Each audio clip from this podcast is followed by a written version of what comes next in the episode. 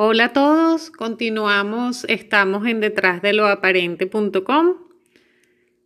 Hoy quisiera hablar de un tema sumamente importante que vamos a empezar leyendo en Corrigiendo Conceptos 2. Artículo de Morfeo de Gea. Creo conveniente nuevamente en este momento aclarar ciertos conceptos cuya interpretación y uso es erróneo estos pueden llevar a confundir el procesamiento correcto de la información y llevar a una deducción errónea de la idea final de futuros artículos. Ellos son el concepto de karma, reencarnación y libre albedrío. Mucho se ha escrito y dicho sobre ellos, pero siempre basados en la interpretación de textos sagrados e iluminados, entre comillas, orientales. No es mi intención contradecirlos, pues tal vez fue la idea correcta con el mensaje incorrecto que llevó al equívoco del concepto. Veamos ahora su real significado, forma y funcionamiento. Comencemos con el concepto de karma, cuya etimología proviene del sánscrito karman, que significa acción. De acuerdo con varias religiones dármicas, el karma sería una energía trascendente que se deriva de los actos de las personas. Este es tomado en la filosofía occidental en forma de castigo y recompensa. Los actos de esta vida se pagarán o recompensarán en la siguiente, y aquí está el primer error. Tomar el concepto de reencarnación como norma inseparable para el cumplimiento de la ley kármica. Primero, el concepto de reencarnación interpretado es erróneo. Segundo, el karma es en realidad un principio cuántico exclusivo del ser, y tercero, este se puede cumplir o ejecutar en el pasado, presente o futuro. Mientras usted no sea consciente del ser, no entra en la ley kármica. Usted es inconsciente de sus actos. No se puede castigar ni premiar a un bebé porque come o tira la comida. Y una madre o padre que realmente ama a su hijo no lo castiga con sufrimiento, en todo caso lo reprende y le enseña lo correcto. El do tampoco va a castigar al ser con sufrimiento, en todo caso tendrá que retribuir sus errores con amor y buenos actos hacia el prójimo, nunca con dolor y padecimientos. Lo que usted interpreta erróneamente como karma es causalidad, causa y efecto. A cada acción le corresponde una reacción, y mientras usted no sea consciente de su ser, estará bajo esa ley, que tampoco está correctamente interpretada. Pero no es mi intención explayarme en eso ahora. Solo diré que según sus actos usted va cambiando de universo sin que lo perciba de forma consciente. Resumiendo, el karma es la acción consciente correcta del ser en el do. Pasemos ahora al concepto de reencarnación. Volver a encarnar, se hace carne. Mucho se dijo y dice sobre este concepto que hasta se ha asociado a una línea evolutiva, desde el organismo más primitivo hasta el hombre. Usted primero fue inorgánico, luego vegetal, después organismo celular, después animal y así sucesivamente hasta reencarnar en hombre y seguir el ciclo hasta cumplir todo el aprendizaje y dejar al fin de reencarnar. Nada más lejos de la realidad. Cada línea o octava de creación es independiente de la otra y es tan diferente como la de usted y la de un ángel. Primero, usted no reencarna porque usted es el ser y este nunca encarna. Como expliqué en el artículo Conciencia Artificial, el Do por algoritmo divino crea un enlace cuántico con el ser correspondiente a la ubicación espacial de la concepción, dando comienzo con esto a su octava particular de creación. El ser se asocia a una unidad de carbono y cuando ésta deja de funcionar se asocia a otra y así sucesivamente hasta que en algún momento la unidad de carbono asociada toma conciencia del ser.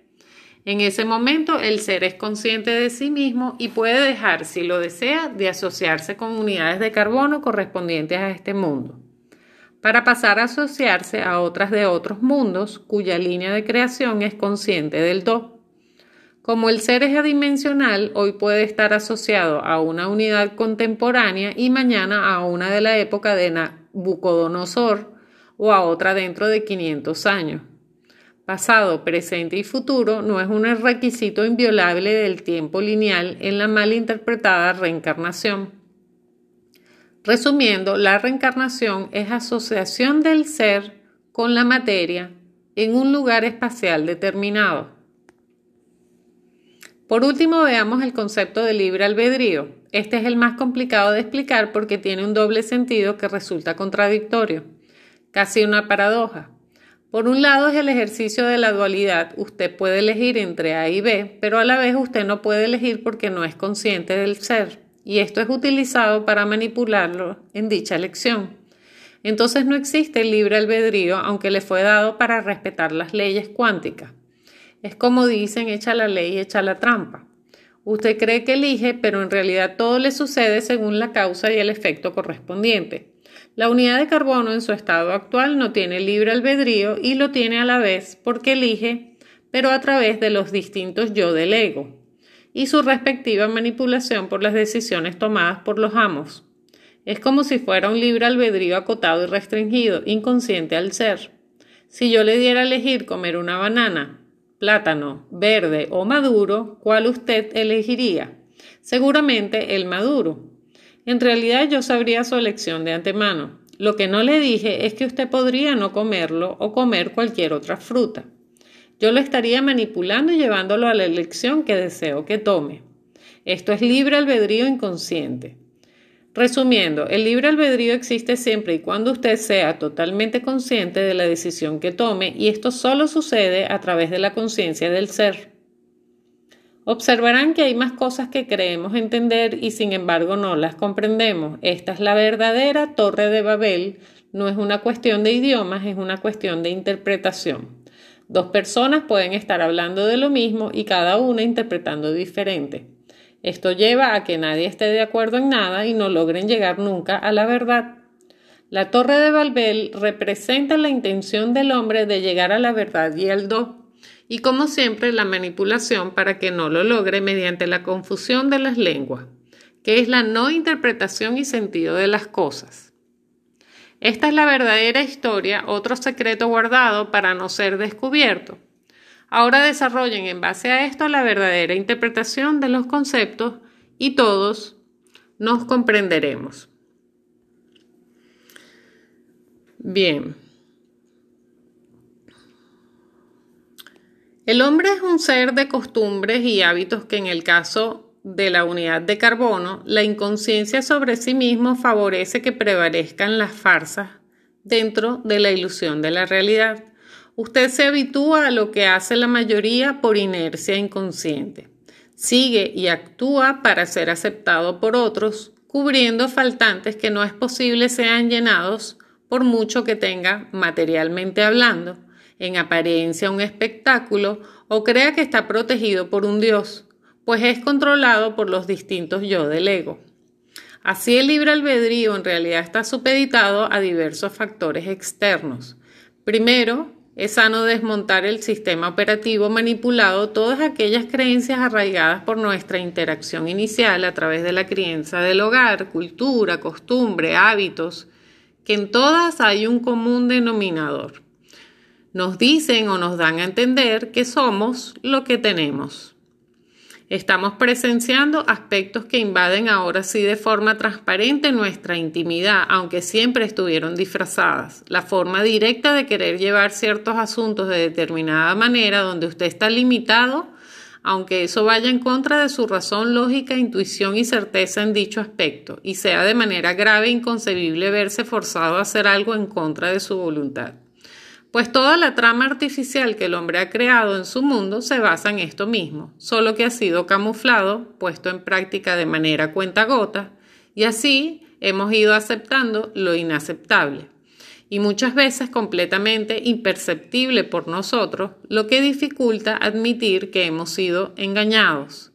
Existe una dictadura global que le permite a usted pensar como lo dicen los medios de comunicación tradicionales, como le enseñan sus maestros. Esos medios de comunicación donde el dueño es el mismo. La publicidad es uno de los ejemplos de formas sugestivas de vender y hacer creer que tal o cual producto es beneficioso e incluso nutritivo para usted. Hoy vemos noticias donde la Nestlé afirma que más del 80% de sus productos tienen cero nutrición. Y eso incluye lo que le damos a nuestros hijos. Lo que en lo particular puedo confirmar ahora después de muchos golpes contra mi propia mano, sabiendo por haber estado en el mundo inconsciente y ojo, sigo estando allí pero un poco menos ignorante que ayer, es que comemos con los ojos y vivimos de apariencias. Cuando decimos nos gusta lo, bueno, ¿de qué estamos hablando y cuál es el margen de comparación y base de información que nos hace concluir qué tomar y qué descartar, qué es bueno y qué no? Los deseos. Lo visto entre personas de cierto estatus social, por ejemplo, los influencers en la red, deportistas famosos. Y quisiera citar el claro ejemplo recientemente del futbolista Ronaldo que frente a las cámaras en una entrevista tomó la Coca-Cola que le ponen a su lado, la agarró y dijo, tomen agua. Creemos lo que dice la televisión y si no lo dice, pues debe ser mentira. Si no lo dicen los principales noticieros, no es verdad. Lo grande de la corporación, seguro ahí es a donde vamos, transnacionales, etc. El mundo superficial y falso de las estadísticas, que si no se ocupa de investigar, termina envuelto en porquería maquillada y perfumada. Si es de Pfizer, es bueno. Si es de Rusia, seguro que nos mata. Comemos mierda, literalmente, con todo lo que nos han dicho y con la fama que se ha creado tanto de sujetos y objetos, que todo comenzó con lo ocurrido en, en todo lo relacionado al nazismo. Y ya ve que ni ellos quieren tomar en cuenta el código Nuremberg, que lo protege si usted no desea vacuna contra el grafeno. ¿Será porque el show ahora no sirve? ¿Cómo va a ser legal la mentira, no? Nuestras decisiones en inconsciencia son manipuladas a través de los centros inferiores de control a la cabeza del sexual, la energía primordial, que se materializa en impulsos compulsivos, artículo que leeré a continuación. Asimismo, es posible, siendo conscientes de las estrategias de manipulación, ser un poco menos vulnerable a tomar decisiones que realmente no es propia intención o sencillamente no es necesario. Tampoco manejamos las energías de manera de tener claras todas las posibilidades, por lo que el libre albedrío se acota a nuestro rango de percepción, que como ya sabemos se expande a través del recorrido en el camino que usted decida emprender, considerando al prójimo y tomando conciencia de la manipulación de la realidad en nuestro interior primero, desarraigando las farsas y mentiras que han sido dominadas por el programa ego. No se necesita un feminismo, se necesita una educación que para empezar resista hacia los estados en inconsciencia al no ocuparnos como mujeres de cuidarnos y a nuestras hijas. La moda enseña, pues me adapto a eso, ¿no? Nos quejamos de un patriarcado cuando no nos valoramos nosotras mismas. No me jodas. Haga de su cama lo que usted decida, pero no puede haber inclusión alguna cuando usted es el que se excluye dependiendo de la aceptación de otro y respetando al que no piensa como usted. El respeto no se gana si involucra a niños ni a la manera rebelde e inconsciente, anarquía que se lleva por delante a quien sea y suelta golpes violentos cuando el argumento no se ajusta. La igualdad es una farsa, pues estamos diferenciados naturalmente por un ADN que es único. Ni los gemelos son iguales. Tanta energía en un movimiento cuando pudiera ser puesta hacia el ser consciente que resolvería lo que usted en apariencia padece, decidiendo hacia asuntos de envergadura que hoy se desestiman y son las consecuencias de lo que no queremos, un mundo en caos necesario que nos está gritando algo. Usted decide si considera que ha estado programado, pues ha estado censurado, pero ahora es posible reconectar e ir, aunque sea haciendo resistencia consciente activa, hacia todo aquello que concluyamos nos perjudica como colectivo y que sin nuestra intervención consciente, luego queda ir a llorar para el valle, como se dice. Pero no me crea, no crea nada de lo que le digo. A continuación quisiera leerles el artículo de Morfeo de Gea, Sexo y Control desde tiempos inmemoriales se conoce el poder del sexo para controlar al hombre. Su uso como herramienta de manipulación es tan habitual y efectiva que figura desde nuestra niñez, comenzando con imágenes subliminales en los dibujos animados, desde Disney hasta la Warner Bros., pasando por la publicidad, películas y programas basura. y terminando de forma implícita con la educación y explícita con los productos de consumo masivo. Hay mucha bibliografía seria al respecto y estudios mucho más profundos de las energías involucradas, explicados y desarrollados magistralmente por Gurdjieff y Auspensky. Así que no me explayaré en ello. Si bien comparto la mayoría de sus enseñanzas, creo que otras pueden llegar a confundir si el lector no procesa la información transmitida con el centro de energía correcta, justamente por utilizar la sexual en vez de la correspondiente al centro de control que esté utilizado o deba utilizar, así que por lo general no suelo recomendar su lectura sin antes haber formado un centro de gravedad estable que evite que esto suceda. Hoy, bajo la tutela del ser y creando un centro de gravedad virtual para este caso específico, trataremos de analizar cómo el sexo es usado para el control de las unidades de carbono y cómo evitar y utilizar la energía sexual de forma correcta y a nuestro favor. Comenzaremos separando el sexo como acto del sexo como energía. El acto del sexo de forma mecánica e inconsciente es la manifestación física de la energía del sexo procesada por un centro de control equivocado.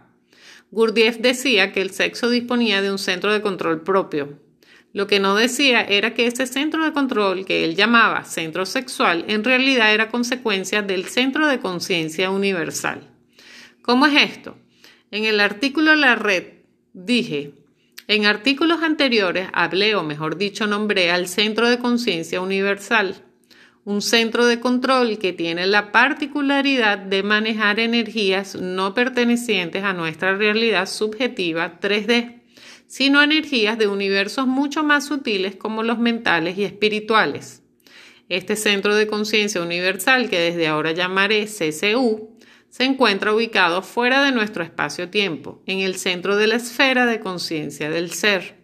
Es un torus adimensional que gira en contrasentidos, generando lo que se conoce en Oriente como chi, aire, aliento o disposición de ánimo, que alimenta todos los demás centros de control y chakras del cuerpo. Esa energía, cuando está en armonía consigo misma y con los demás, da como resultado un excedente que puede ser, si se desea y no es usado para otros fines, proyectado hacia el prójimo que también tenga un excedente de esa energía. De esta manera se crea un enlace como si fuera neuronal, como las dendritas de las neuronas, donde la información fluye de ida y vuelta logrando una sincronicidad en pensamientos, palabras y obras que podríamos considerar mágica. Esa energía excedente producida por el torus del centro de conciencia universal es la energía sexual. Cada centro de control trabaja con un determinado octanaje de energía especial para su correcto funcionamiento. Podríamos comparar a los centros como motores de diferentes máquinas. Unas funcionan con gasoil, otras con nafta común, otros con super, premium, queroseno 120 octanos, JP5 y JP8, etc. Si a estos motores le ponemos un combustible equivocado, el resultado puede ser desde el mal funcionamiento del mismo hasta la rotura y detención completa del motor. El principal propósito del centro instintivo es la supervivencia de la especie. No digo que sea su único motivo, sino el principal. El instinto de supervivencia rige el impulso sexual como acto para la procreación y propagación de la especie. La energía necesaria para que esto se lleve a cabo físicamente es transmitida por las hormonas, la testosterona en el hombre y la progesterona en la mujer. Los ciclos menstruales femeninos, como todos saben, son ciclos lunares igual que el de gestación. Esto es por programación genética inicial, asociado al primer servidor. Luego, al ser desactivado, quedaron los programas activos y sincronizados a este, aunque supeditados a la actividad hormonal y no a la del servidor. Para que esto funcionara correctamente, fue necesario incluir un catalizador en el sistema. Este fue el conocido como Kundalini, la serpiente. El Kundalini es el encargado de mantener la ilusión de la realidad y el deseo activo por donde fue y es revertida continuamente a la esfera de conciencia. Esta energía trabaja verdaderamente como una serpiente, enroscándose en los centros como la hiedra a un árbol y extrayéndole toda la energía posible para convertirla en deseo. Pero la única forma de lograr que el kundalini se active y cumpla correctamente su propósito es alimentándolo con el octanaje correcto, y este es el de la energía sexual procesada por el centro instintivo, que es el impulso compulsivo.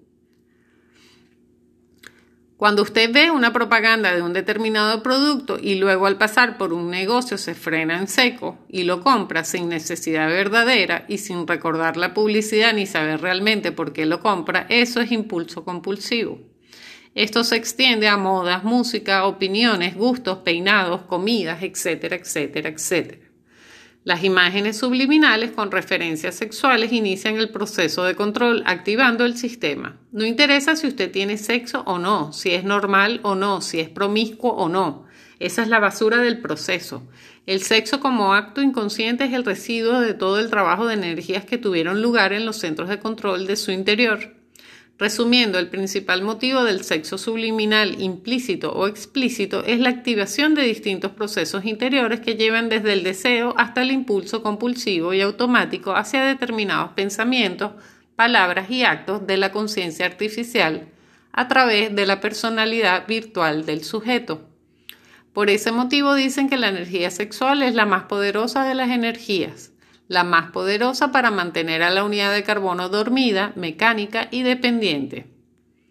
Ahora bien, lo bueno de todo esto es que, como ya dije, el centro sexual en realidad es consecuencia del centro de conciencia universal. Por consiguiente, manejando este centro, manejamos no solo la energía sexual de forma correcta, sino que podemos utilizarla para nuestro despertar y liberación. El problema es que la única manera de manejar el CCU es por medio de la conciencia del ser y esta solo se obtiene revirtiendo la esfera y cristalizando el espíritu, para que el ser se manifieste y se forme el centro de gravedad necesario para manejar correctamente el proceso y las energías de tan alto octanaje producidas, H6 y H12. Si el espíritu no está cristalizado y el centro de gravedad se encuentra fuera de la esfera de conciencia, estas energías degeneran en hidrógenos muy bajos, H96 e inferiores, deviniendo en perversiones y la fragmentación de los yoes, con la conciencia artificial expandiendo la personalidad virtual hasta cubrir todos los centros de control. En ese caso se convierte en un verdadero muerto zombie, en un verdadero muerto vivo, un zombie lo que es más, ocurre también muy a menudo que la esencia muere en un hombre mientras su personalidad y su cuerpo están aún vivos. Un considerable porcentaje de las gentes que vemos por las calles de cualquier gran ciudad están ya completamente vacías por dentro, es decir, están ya verdaderamente muertas. Como ya sabrán a esta altura, el idioma y las palabras limitan la correcta transmisión e interpretación del conocimiento, pues éstas se asocian indefectiblemente a preconceptos y arquetipos preestablecidos y particulares. Para cada palabra puede haber 7 mil millones de interpretaciones diferentes. Es por esa razón que uso en mis escritos palabras nuevas, nunca antes relacionadas y asociadas a ningún arquetipo, para poder darles el significado y energía correcta para cada situación. De la misma manera, la energía sexual no es el término adecuado para manejar y comprender ese producto sobrante del centro de conciencia universal. Así que para no confundir las cosas, llamaremos a esta energía sexual la energía primordial, pues es la base de todas las otras energías que se manejan en la unidad de carbono. No así en el humano, pues este tiene como base otra energía mucho más poderosa, cuyo octanaje es H3. Pero eso es otra historia, otro conocimiento al que llegaremos recién cuando hayamos dominado la energía primordial mediante la constante observación de sí mismos y el trabajo sobre el quinto camino de la cinta de Moebius. Bien, gracias por su atención. Excelentes artículos para ser analizados por cada uno de nosotros y empezar a creernos nosotros mismos. Nos vemos pronto.